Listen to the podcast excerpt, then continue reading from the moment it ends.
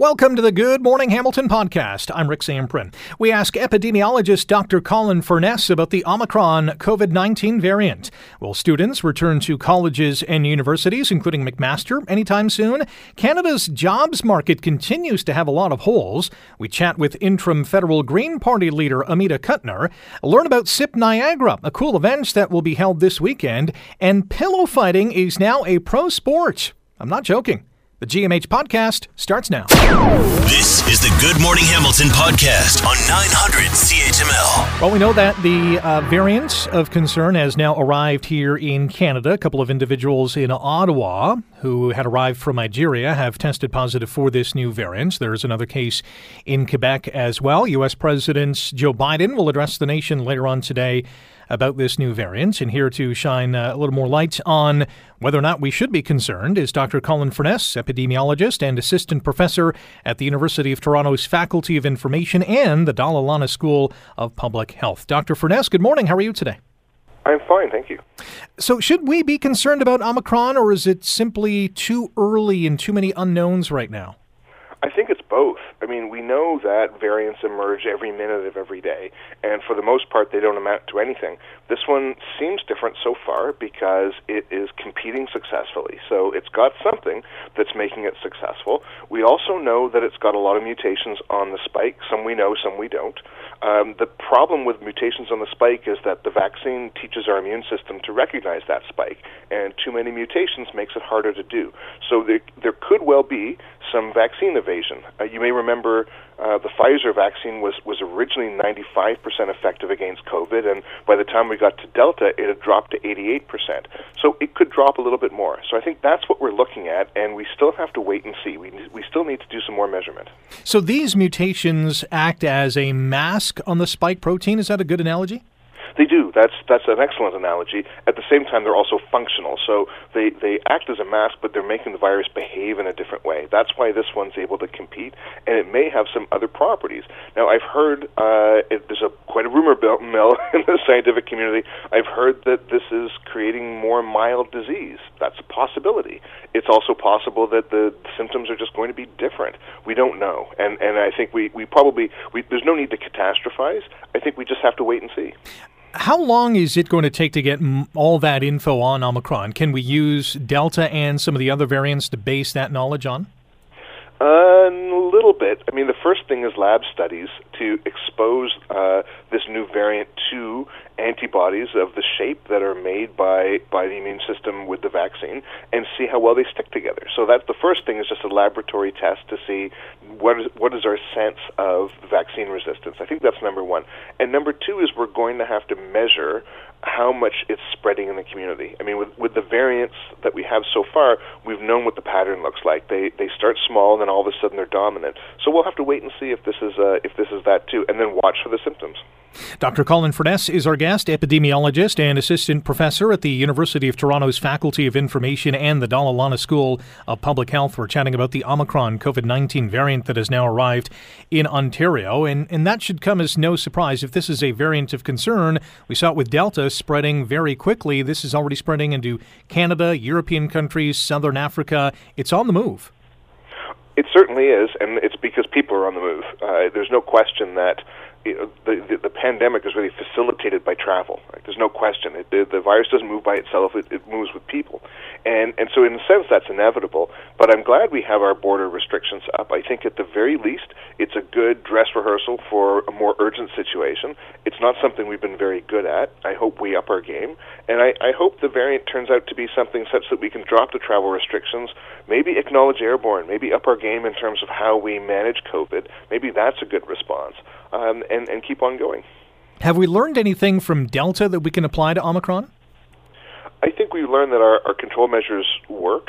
Uh, they, their existing measures work fairly well, but we, it's it's taken just sort of a little bit more, I think, to up our game with respect to uh, vaccination. So vaccination has been our, a really important weapon against Delta. So I think we need to redouble our efforts to get that last several percent of people vaccinated, to get our kids vaccinated. This becomes quite urgent. And again, if, if it were up to me, I would say let's acknowledge that, that there's airborne transmission. Let's work on air quality. Let's have HEPA filters in restaurants. There's, there's ways we can be smarter, whether it's Delta or Omicron or another variant, we we have knowledge we're not using, and I think if we did, we would get the upper hand fairly quickly. Are you, you know, it, it, I I think from a you know transportation and an economy standpoint, it's kind of hard to close all borders everywhere. But do you think that would work even for a couple of weeks? Is that feasible? I think what we try and accomplish with, with closing borders or limiting travel, right, is uh, we, is delay. We buy time. I, I don't think you're going to ever keep it out. Even New Zealand, you know, on the other side of the world with incredibly tight controls, had a really hard time keeping COVID out. So I think you need to be reasonable about it and in, in your expectations. Buying time matters. I mean, that gives us that gives us time to uh, measure what the impact is, to adjust our interventions, to be ready, and for Pfizer and Moderna and others to start tweaking their vaccine formula if they need to. So time is, is valuable, and if we can forestall it a bit, I think that's that's it's worth doing. You're listening to Good Morning Hamilton on 900 CHML. We're chatting about the Omicron COVID 19 variants that has emerged from South Africa, or at least identified in South Africa originally, has now arrived in Canada. Our guest is Dr. Colin Furness, epidemiologist and assistant professor at the U of T's Faculty of Information and the Dalla Lana School of Public Health. We're going to hear later this morning from Ontario's Chief Medical Officer of Health. What do you expect to hear from Dr. Kieran Moore today? Well, I guess I, I always snap to what I hope to hear, and I keep going back to my broken record thing that airborne transmission. Let's let's fight COVID uh, on COVID's terms. I think that would be the the most important thing. What he, I expect from him probably uh, a reinforcement of the message that vaccination is really important. Probably some reassuring messaging um, about the the measurement that we're doing and the surveillance that we're doing. Uh, probably some reassurance that we have testing capacity. These would be sort of normal talking points. Uh, but again, I, what I'm hoping for is that we're going to do a better job of, of using our science, using our knowledge to deal with COVID. And I, I'm talking specifically about air quality. Too early to think about lockdowns at this point or, or added restrictions?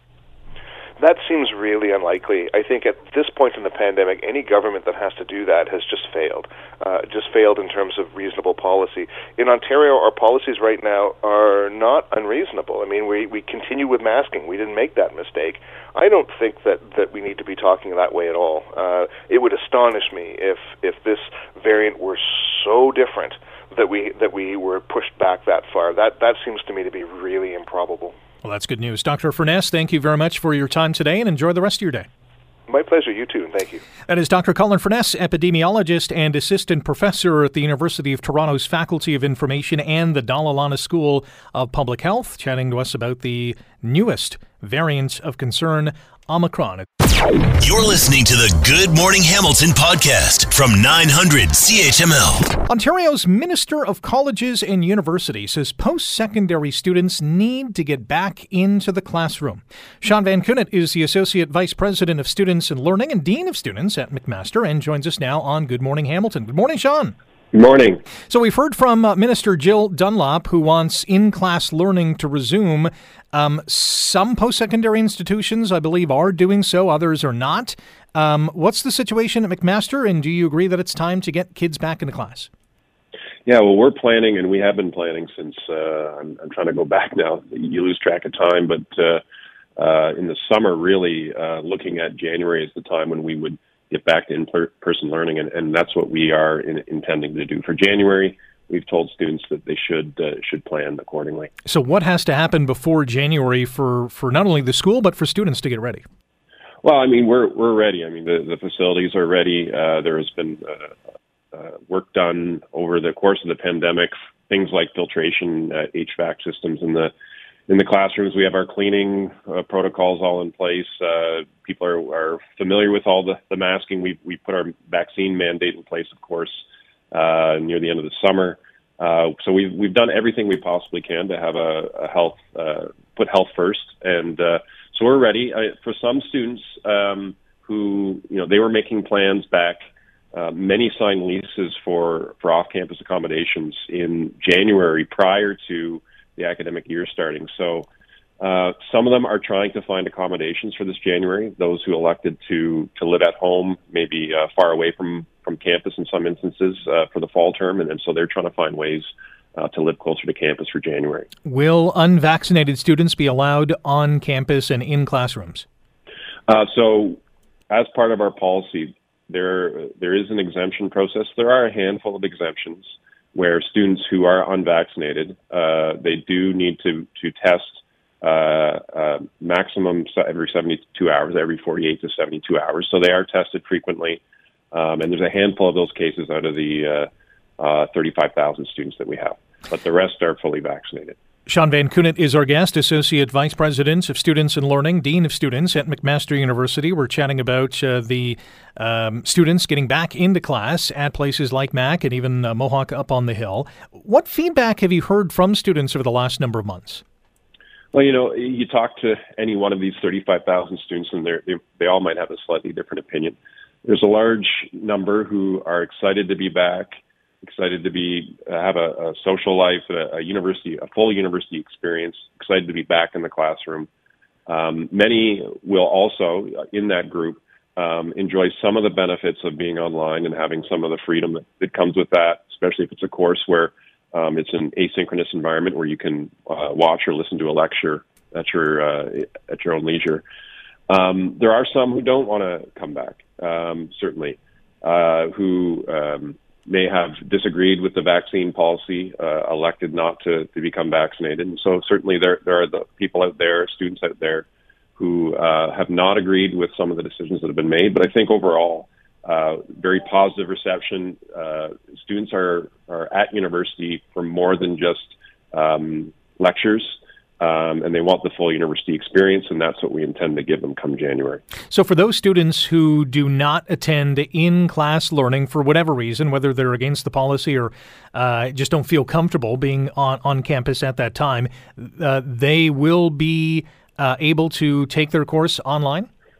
Well, not, no. Um, it, we are back to, to I'll, I hesitate to say the word normal because nothing is, is quite normal. Yeah but um, we are back to as close to, to normal as you you can get. I mean, there will be masking, of course, that will continue um, in the classrooms, but and, and elsewhere inside. Um, but there, we do have a limited number of uh, remote learning options, which we would have had uh, pre-COVID as well. But really, if, you, if you're a full-time student with a full course load, um, you're going to need to be on campus. We, we, you know, the minute you start trying to say, okay, well, anyone who wants to stay off, we're going to design uh, the curriculum around you. Uh, the whole model of the whole system begins to, to fall apart a bit. So um, we are we are moving um, as assertively as we can into the in-person environment, and, and students are expected to be back on campus. Uh, we have one more minute, Sean. Does the arrival of the Omicron COVID nineteen variants throw a curveball into McMaster's plans at all? Uh, well, it's, it's probably a little too early to tell what might happen there. I mean, I think the whole world is waiting to see uh, how transmissible this variant is, uh, what the effectiveness of vaccines um, is on on the, the uh, on the variant, and uh, and what the severity of illness is. So I, I would hope that over the next uh, week or two we will learn more about that, and of course the entire world is going to need to respond in different ways to that. At this point, we'll continue along the path we're on, and and we'll we'll adjust as necessary, as will the entire sector and the country uh, as we learn more in the next couple weeks. Mr. Van Koughnett, appreciate the time today. Thanks for joining us. Thanks for having me. That is Sean Van Koughnett, Associate VP of Students and Learning and Dean of Students at McMaster University, as we chat about getting students back into post secondary classes. Some of them are, not all are, and that uh, will likely, as you heard from Sean, change in January. You're listening to the Good Morning Hamilton podcast from 900 CHML. Job vacancies are soaring in a tightening labor market here in Canada. Listen to these statistics Canada's unemployment rates back in October was 6.7%. In September, there were more than 1 million job openings in this country. So what gives? Marvin Ryder is professor of business at the DeGroote School of Business at McMaster University and joins us on Good Morning Hamilton. Good morning, Marvin. Good morning, Rick. So, what is going on with Canada's job market? Well, you know, I'd love to tell you that there's a sky is falling and we should all be panicking, but I think this is the a unique uh, intersection of a couple of things. Uh, first, September. If you go back to September, people have forgotten that we were uh, going. Through, we just sort of flipped a light switch and said, "Okay, all you restaurants, no more limits on uh, uh, seating. You can sit anywhere you want inside." Uh, as long as you're, you're vaccinated. You casinos, you can reopen. All the hospitality sectors, come on back to business as usual. So they suddenly went, great, we've been held back for a year and a half. Let's go out and rehire people. So there was a massive wave of job uh, uh, openings uh, shoot onto the market. And then at the same time, we had people looking for work, but they were still collecting something called the CRB. This is the Canadian Relief Benefit. And they looked at those job offers and said, well, now, wait a minute, some of those aren't full time jobs. You need me for one shift here, you need me for two shifts there hmm, you know, uh, does that mean you're really open or is this a temporary thing? Are we going to go back to lockdown? Because we've seen that before. So for a, a time in September, we had a lot of jobs that nobody seemed to be wanting, even though we had unemployment in the country. Now, Friday, we're actually going to get jobs data for the month of November. It's gathered in the middle of the month, and I think you'll have seen this situation start to improve partly because the CRB disappeared. People weren't able to collect that, so now they were sort of forced to get back in the job market. But also, those people who were offering jobs became more confident and now started offering full time opportunities. So, this is more sort of looking in the rearview mirror, a unique moment in Canadian history, not something I think which is symptomatic of the way things are today. So, it was really a double whammy of, you know, uncertainty on whether businesses would stay open, the number of hours employees were getting, plus, you know, it's probably worthwhile that I just just stay home and collect CRB instead of going into a job which may not last very long. Right. Just to give you a sense of it, uh, now people said, "Oh yeah, you're just paying people. People don't want to work; they want to be on the dole." Well, not necessarily. Some of these jobs. Let's suppose you got 16 hours at $15 an hour. That's $240 a week. CRB was paying you $300 a week. So you know, do you get off that to take this job? But maybe in two weeks they'll announce we're locking down again. Then you got to go back and you've got to reapply, and there's bureaucracy, there's paperwork as you do it. It's not an easy transition. I think I'd rather stay where I am until I can get an opportunity that pays me for let's say 32 hours worth of work or 40 hours worth of work. And I think businesses began to realize that. But on the business side, they weren't sure they could stay open either. That's why they were only looking for one shift, two shifts a week. So we had this unique coming together. I don't think we'll see it again very soon, but it, it is part of the part and parcel of reopening an economy. Marvin Ryder is our guest, professor with the DeGroote School of Business at McMaster University. You're listening to Good Morning Hamilton on 900 CHML. Uh, read a quote from Benjamin Tal, he's the deputy chief economist at CIBC Capital Markets, who said that this scenario is not going to be resolved tomorrow. Is it going to take a few weeks or a few months? And uh, on top of that, now that we have a new variant of concern, how does Omicron play into all this?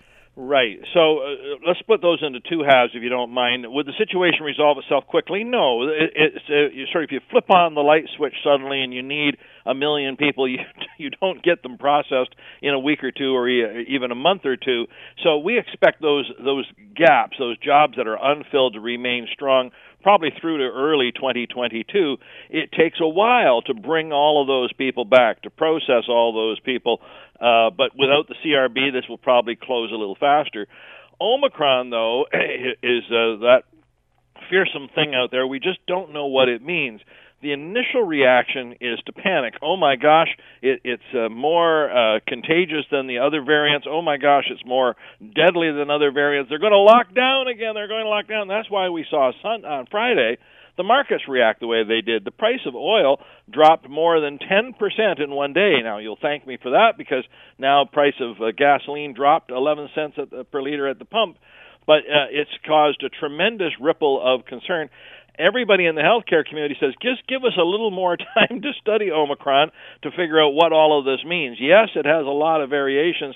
It doesn't necessarily mean that we're going back to March of 2020, but that's what's on the market's mind. Are we have we lost a year and a half? Are we going to have to go back to the situation we faced in much of 2020, and that's the that's the nightmare scenario for everybody. I don't think it is, and I think we need to give the medical community time to study this. But that's the concern. So again, you know, just as we're heading into 2022, we thought the economy would get better. Omicron could set us back completely. Chatting about Canada's jobs markets with Marvin Ryder, professor with the DeGroote School of Business at McMaster University, on Good Morning Hamilton on 900 CHML. How has the inflation rates uh, played a part in this, or has it? Well, I'm not sure it does. Now, the inflation rate again, it's been running hot, and and uh, I I don't want to minimize this. Obviously, when you look in the paper and you see that the inflation rate is something like 4.3 percent when it's the all-in rate. I, I look at what's called the core inflation, which has been running around three and a half percent, a better number, but still higher than we'd like it to be.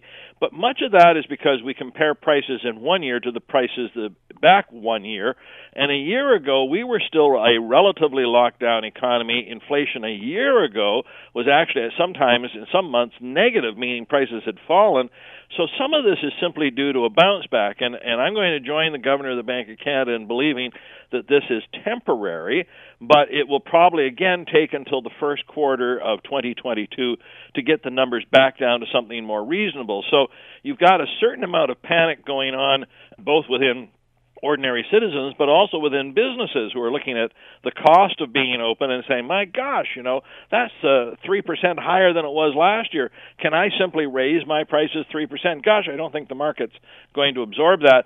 So they're feeling a pinch. Another reason why they don't necessarily want to bring back full-time employees; they'd rather bring them back part-time until they're sure they can afford them as I say, you know, we've never gone through a situation as we have in the last 18 months where we shut down the economy as much as we did and then tried to bring it back as fast as we did. And this is some of the growing pains we're going through. Give it a little more time and I think it'll sort out, but we get this data monthly and while we're in the middle of it, it sometimes seems a little worse than I think it will be in the fullness of time. Marvin Ryder, thank you as always for your time and your expertise on this. Uh, we will chat with you down the road. Will do. Glad to be with you, Rick. That's Marvin Ryder, professor with the DeGroote School of Business at McMaster University.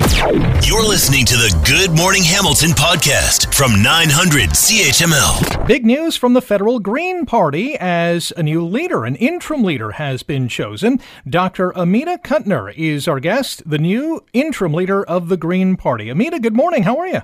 Fine, thank you. How are you? I'm fantastic. Um, listen, you are the the youngest the first transgender, the first East Asian person to ever lead a national party.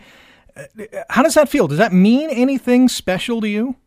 It's it's an honor. It's a huge responsibility to represent well, at least a little bit, while I'm in this position, and and show the world a little bit more of a different perspective. After uh, a bunch of party infighting, uh, a poor showing at the ballot box on September 20th, the allegations of racism and discrimination, it seems like everything happened uh, to the Green Party in 2021. What drove you to jump into this role? Well, I think the Green Party is really important. Um, a lot of Greens are basically like my family. So it's been difficult to watch the last year. I really, really, really want to help us get strengthened again get our party resilient and, and back ready to fight on the national stage. And I feel like I had the right uh, skill set for the moment, so I stepped up. There is going to be a leadership contest within six months. What are you going to focus on between now and then? A couple big things. One's definitely fundraising. One's doing some unification and healing work and making sure we can get back to a common vision definitely also preparing the leadership contest to run well. There were some hiccups last time. I'm looking forward to supporting caucus in the House, of course, and organizing with members across the country. Amita Kuttner is our guest. They are the new interim Green Party leader. You're listening to Good Morning Hamilton on 900 CHML. Rick Zamperin here with you. Uh, you mentioned fundraising. How how big of a task is this going to be? Well, I'm not sure. I only started, you know, a day and a half ago in the job. I'm not exactly clear what the picture is, but I actually think it's going to go really well. A lot of Greens across the country are really ready to get back to work, and once it's clear that we're heading in the right direction, I think we'll be back to it. Is the tougher part rebuilding trust within the party? How big of a mountain is that going to be? Well, I think rebuilding trust in general is is a difficult thing. And so there's there's a few different sorts of trust. There's the trust in the organizations, there's the trust externally, and then there's the interpersonal trust. And I think that's where we start. The willingness to reset up our commitments in in working with each other in community. Is, do you do you have a, a feeling, maybe it's even a gut feeling, that there is some belief that this Green Party can reach new heights, and maybe not this year or even next year, but sometime down the road, there's going to be uh, more traction and a lot more traction for this party to become even bigger than it has been in the past? Oh, absolutely. And I think once we get on track to really communicate what we're about, how we're different, how important our voice could be and will be in Canadian politics, how we see and, and, and show people a vision of the future that is sustainable in the long term and taking care of people's well being and about community representation, I think I think will grow. You're listening to Good Morning Hamilton on 900 CHML. Rick Zamperin with you. We're in discussion with new interim Green Party leader Amita Kuttner. Um, you're in BC. You ran as a candidate in, in Burnaby, uh, North Seymour. BC has had an incredibly tough year, whether it was scorching hot temperatures that basically wiped out towns in British Columbia, now mudslides and record rainfall. How's the province doing? How are people doing in BC? I'm really worried. I think it's tense. There are still people struggling from the first storm, and we just got hit by another one. I personally lost my home and my mother to a mudslide in 2005 in North Vancouver. So this is really bringing it home. I'm feeling for every single person who's going through something that I am way too familiar with. What happened in 2005? So the, there was an atmospheric river that hit, and there were some issues with the slope that, well, my family didn't know about, and it came crashing down on my house at 3:30 in the morning on January 19th, killing my mother, completely wiped out the house, and sent my father to the hospital with permanent, well, injuries. He was completely smashed to pieces. Wow! And were you there at the time as well? No, I was in California in boarding school, and if I had not been, I would not be here today. Wow. And, you know, th- there's an example of how, you know, climate change has really changed our life. It changed your life. Yes, it did. And, you know, this is what we're really working for wanting to get communities ready, wanting to make sure that all of our systems are prepared to actually live through this, but also make sure that this isn't getting as bad as it can be. Amita, I wish you nothing but the best. Uh, best of luck in uh, rebuilding the party. I know it's not going to be easy, uh, and I know as interim leader there are some challenges ahead, and maybe six from months from now that interim title gets wiped away, and you're just party leader. Congratulations on the new gig, and as I said, best of luck going forward. Thank you, and I hope not. There you go. That is Dr. Amita Kuttner, the interim leader of the Green Party of Canada, has, uh, well, number one, some big shoes to fill with Annamie Paul, who I thought won over a lot of uh, potential voters during the leaders' debates, even though that did not translate into many seats or many votes for the Green Party. I thought Paul did a fine job during the election, given the circumstances and the cards she was dealt with. Uh, Amita Kuttner has not only big shoes to fill, but a mountain to climb in terms of rebuilding the party. And whether or not she is the go forward plan for the Greens, uh, whoever is at the helm is uh, got some heavy lifting to do from here until the next federal election, which who knows? With a minority government could come at any point now. We know it's probably not going to be this year, given we already had an election, and probably not next year, but maybe in 2023. You know, if certain parties feel that they could take advantage of a particular situation, or if the Trudeau Liberals stumble, or whatever the case is, a non confidence measure is implemented in the House of Commons and the government falls, uh, we'll be right back at the polls. Where the Green Party will be and all that, that remains to be seen. You're listening to the Good Morning Hamilton podcast from 900 CHML. A tasty event in Niagara, dare I say, on tap this coming weekend, where you can savor the flavors of various wineries, breweries, and distilleries. It's called Sip Niagara. Here to chat about Sip Niagara is Jeremy J. Parsons. Welcome to the show. How are you? Hey, I'm doing great. Great to be on with you. So, what is SIP Niagara?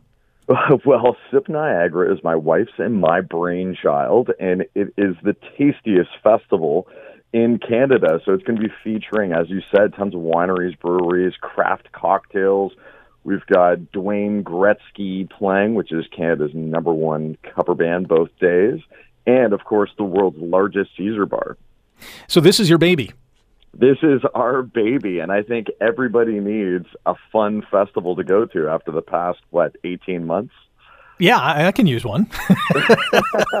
so how did how did and this couple of good drinks? Yeah, how did this come about? And is this is this the first time it's being put on? This is our first year, and so um, originally we were chatting with uh, Niagara Benchlands in the town of Lincoln about filming our Amazon Prime show, The uh, Gastro Guru where we were going to be doing the world's largest Caesar bar. And uh, they came back to us and asked if we'd be interested in creating a brand new food and drink festival for the Niagara region. So we said yes, and we decided to call it SIP Niagara. Wow, it's uh, I mean, it takes some obviously planning and organization and a little bit of guts to hold a brand new festival amid a pandemic. It does, but you know what? We have had so much support. The amount of phone calls, emails, DMs on Instagram, which is sip.niagara. Please follow us. And we have just had so much enthusiasm. People are ready and they're ready to get out and enjoy themselves in a safe, obviously in a safe uh, environment, and just to kind of get back and let loose and have some amazing food and drinks. Yeah, talk about the safety precautions. Uh, I'm assuming, sure. uh, you know, um, vaccination requirements or either proof of vaccination is needed. Just talk about a little bit about what uh, you are uh, offering to the public and how they can remain safe. Oh, for sure, absolutely. So um, it is completely outdoors. So we have 105,000 square feet. So everybody can social distance, which is terrific. Um, vaccination actually is not required because it is completely outdoors. However, we do encourage people to wear masks when they can't socially distance outside. But um, definitely, you know, all of the COVID checkpoints are there. So if you're not feeling well, please decide to stay home. But if you're feeling great and want to get your sip on, we are ready for you. You mentioned the world's largest Caesar bar. How large are we talking here? So it is going to have over 180 ingredients. So you can literally make the most personal Caesar you've ever imagined. We've got amazing hot sauces like Tabasco. We've got Alchemy Pickle Company is giving us like kimchi brine. We've got a massive olive bar. I love olives. So Krinos has got all of their stuffed olives there and marinated olives. We've got jerky. We've got all kinds of stuff. And it's with Tito's vodka and Grey J Canadian whiskey, which is awesome. We're chatting with uh, Jeremy J. Parsons, co creator of SIP Niagara, which goes this weekend, and uh, it sounds like a lot of fun. You also mentioned the Gastro Guru. What, what's this about? So, this is basically a TV show about what I do for a living. So, which is traveling, putting on events, cooking, creating cocktails, the whole bit. And so the show follows us in real time, and it is a reality show because we are filming a real first time festival. So it doesn't get any more real than that, that's for sure. And that's going to be streaming next year. Wow. So for tickets, where can people hop on to? People can hop on to sipniagara.com. They can also message us on Instagram at sip.niagara. And uh, yeah, we've got Caesar Bar tickets, sampling tickets, and of course, tickets are also available at the event itself but it's always a good idea to get your tickets in advance and pick them up at will call. Very much so. The event goes uh, December 4th and 5th. That's this Saturday and Sunday at the Vineland Research and Innovation Center, both days 10 until 6. It sounds like a lot of fun. Congratulations, Jeremy, on thinking about this, executing it, and I'm sure it's going to be a blast for everyone who attends. Thanks for joining us today. Thank you so much. Have a great day. You too. you sipping. That is Jeremy J. Parsons from SIP Niagara. Check them out online, sipniagara.com. You can get your tickets as well. It sounds like a truckload of fun and comes at a pretty good time during the pandemic. We're those winter months. Another variant of concern is here. Uh, you know, just to have a great time if you are heading to SIP Niagara. You're listening to the Good Morning Hamilton podcast from 900 CHML. There is a new league out there. Uh, no, it's not Kung Fu Fighting, although that would be kind of fun to watch. And we kind of do watch that with MMA and UFC. But we've had, you know, professional boxing for decades, MMA, UFC for a while, pro wrestling obviously has been a thing. Uh, bigger in the early to mid 90s, or uh, 80s, I should say. Well, even in the 90s as well. Uh, pro wrestling, but there is a new league that has erupted onto the scene, and it is pillow fighting. No, this, this is not a joke. This is 100% real and I'm pleased to be joined by the CEO of Fight PFC, Steve Williams, here on Good Morning Hamilton. Good morning, Steve. Morning, Rick. Tell us about this pillow fighting league. Well, pillow fighting is uh, our uh, probably the most uh, ancient combat sport, if you could call it a combat sport. Um, probably the Neanderthals did it. You know, when their dad would come in and wake them up in the morning, he'd, he'd whack them with a stuffed goat, you know, goat skin, and um, we're just taking to the next level. So, how did you take pillow fighting? Which, when I think of pillow fighting, I think of a pillow fight in a bedroom or a basement or at a slumber party. And how did you make a league out of it? Tell us about the steps that you had to undertake to create this league. Well, um, the, the the biggest evolution in pillow fighting comes with the actual uh, device, which is the pillow. And what we did was we we made it uh, uh, basically combat ready. We we added straps, um, ripstop nylon. Um, we turned it into a to a real uh, fighting implement, and um, it's got a little bit more leverage on it than a regular pillow. And when you when you hit somebody with it, it makes a loud pop noise. So it's um, it adds to the excitement when you actually hear something as opposed to a kind of a softy pillow. Um, even the uh, bare knuckles fights, you know, they have uh, when you hit somebody with it, you or when you're watching, you don't really hear anything, mm-hmm. you know. But the the pillow, uh, the way it's designed now, it, it's got a nice big smack to it, and it just adds to the whole uh, experience. But um, what we did was we recruited uh, uh, some MMA fighters from the area here. We're in South Florida, and uh, this is kind of the, the MMA capital uh, of the world from a, a training perspective.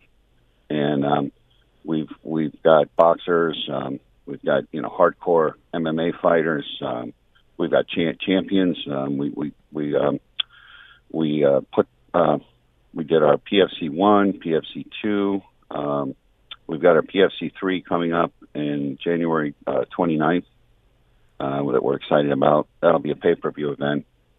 And um, in between then, we we were invited down to Sao Paulo to put on uh, three events down there that that uh, we did last month, and um, so we're just keeping it going, having the events, uh, trying to have them every two weeks, and um, have the the larger quarterly uh, PFC events uh, each quarter with the championship with a big prize. So you mentioned so uh, you, great response. Yeah, obviously, if you, if you're getting uh, pay per view events now, that that's uh, you know really shows that there is an appetite among the viewing public to consume this product. Yeah, definitely is. We've got um, hardcore MMA uh, clubs around the, around the world actually inviting us in to put on uh, pillow fights in between their their you know their MMA fights. So it's being well respected and well accepted. Um, which is something we we knew what would, would be you know very important, especially in the beginning, that people would take it seriously. Yeah, that is certainly a mountain uh, a mountain to climb because you know the the first thought about pillow fighting, as I mentioned, is you know some kids in the basement or at a slumber party. But this is, I mean, these are real athletes kind of going at each other with these you know new kind of makeshift pillows. Oh yeah, and we could see, you know, some of the fighters that have fought three or four times, you could see that each time they fight, and obviously they're practicing in the middle once they kind of get the hang of, you know, how to swing a pillow and mm-hmm. how it, the dynamics of it, that they get, you know, better and better and better at it, develop some some techniques and some things that we didn't even think of yet. Steve Williams is the CEO of Fight PFC. We're chatting about professional pillow fighting here on Good Morning Hamilton on 900 CHML.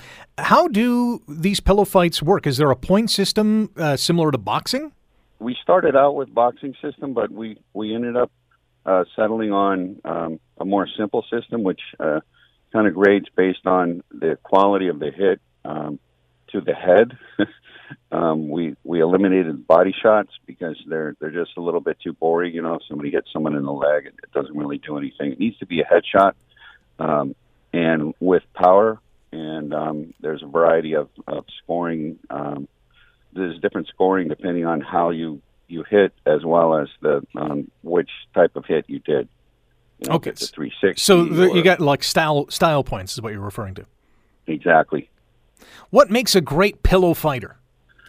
Uh, you know what we've seen is that the faster you are, if you're quick, if you're more of a lumbering, uh, you know, giant, um, it's it's not gonna you're not gonna be a good pillow fighter. The the smaller, thinner guys, your your welterweight guys, tend to be the the better pillow fighters because they're just quick and they can they can react uh, faster. They can also dodge. Uh, the dodging of it is really great when you see somebody that's uh, kind of a, a, a Floyd uh, Mayweather guy that can that can dodge a punch, and you see him do that with a pillow. It's really exciting. Yeah, should make mention that women are also involved in pillow fighting too. So that's good to see that uh, you know all sexes can duke it out. Everybody, everybody. Steve, I wish you nothing but the best. It's uh, the videos are exciting to see, and uh, we'll see how this explodes uh, in the future. Thanks for joining us today. Thank you. That is Steve Williams, the CEO of Fights PFC. Yes, pillow fighting has reached the professional ranks and uh, launching into pay per view with its next card. Who would have thought it? Thanks for listening to the Good Morning Hamilton podcast. You can listen to the show live weekday mornings from 5:30 to 9 on 900 CHML and online at 900CHML.com. The Good Morning Hamilton podcast is available on Apple Podcast, Google Podcast, and wherever you get your favorite podcast. I'm Rick Zamperin. Thanks again for listening, and don't forget to subscribe to the podcast. It's free, so you never miss an episode, and make sure you rate and review.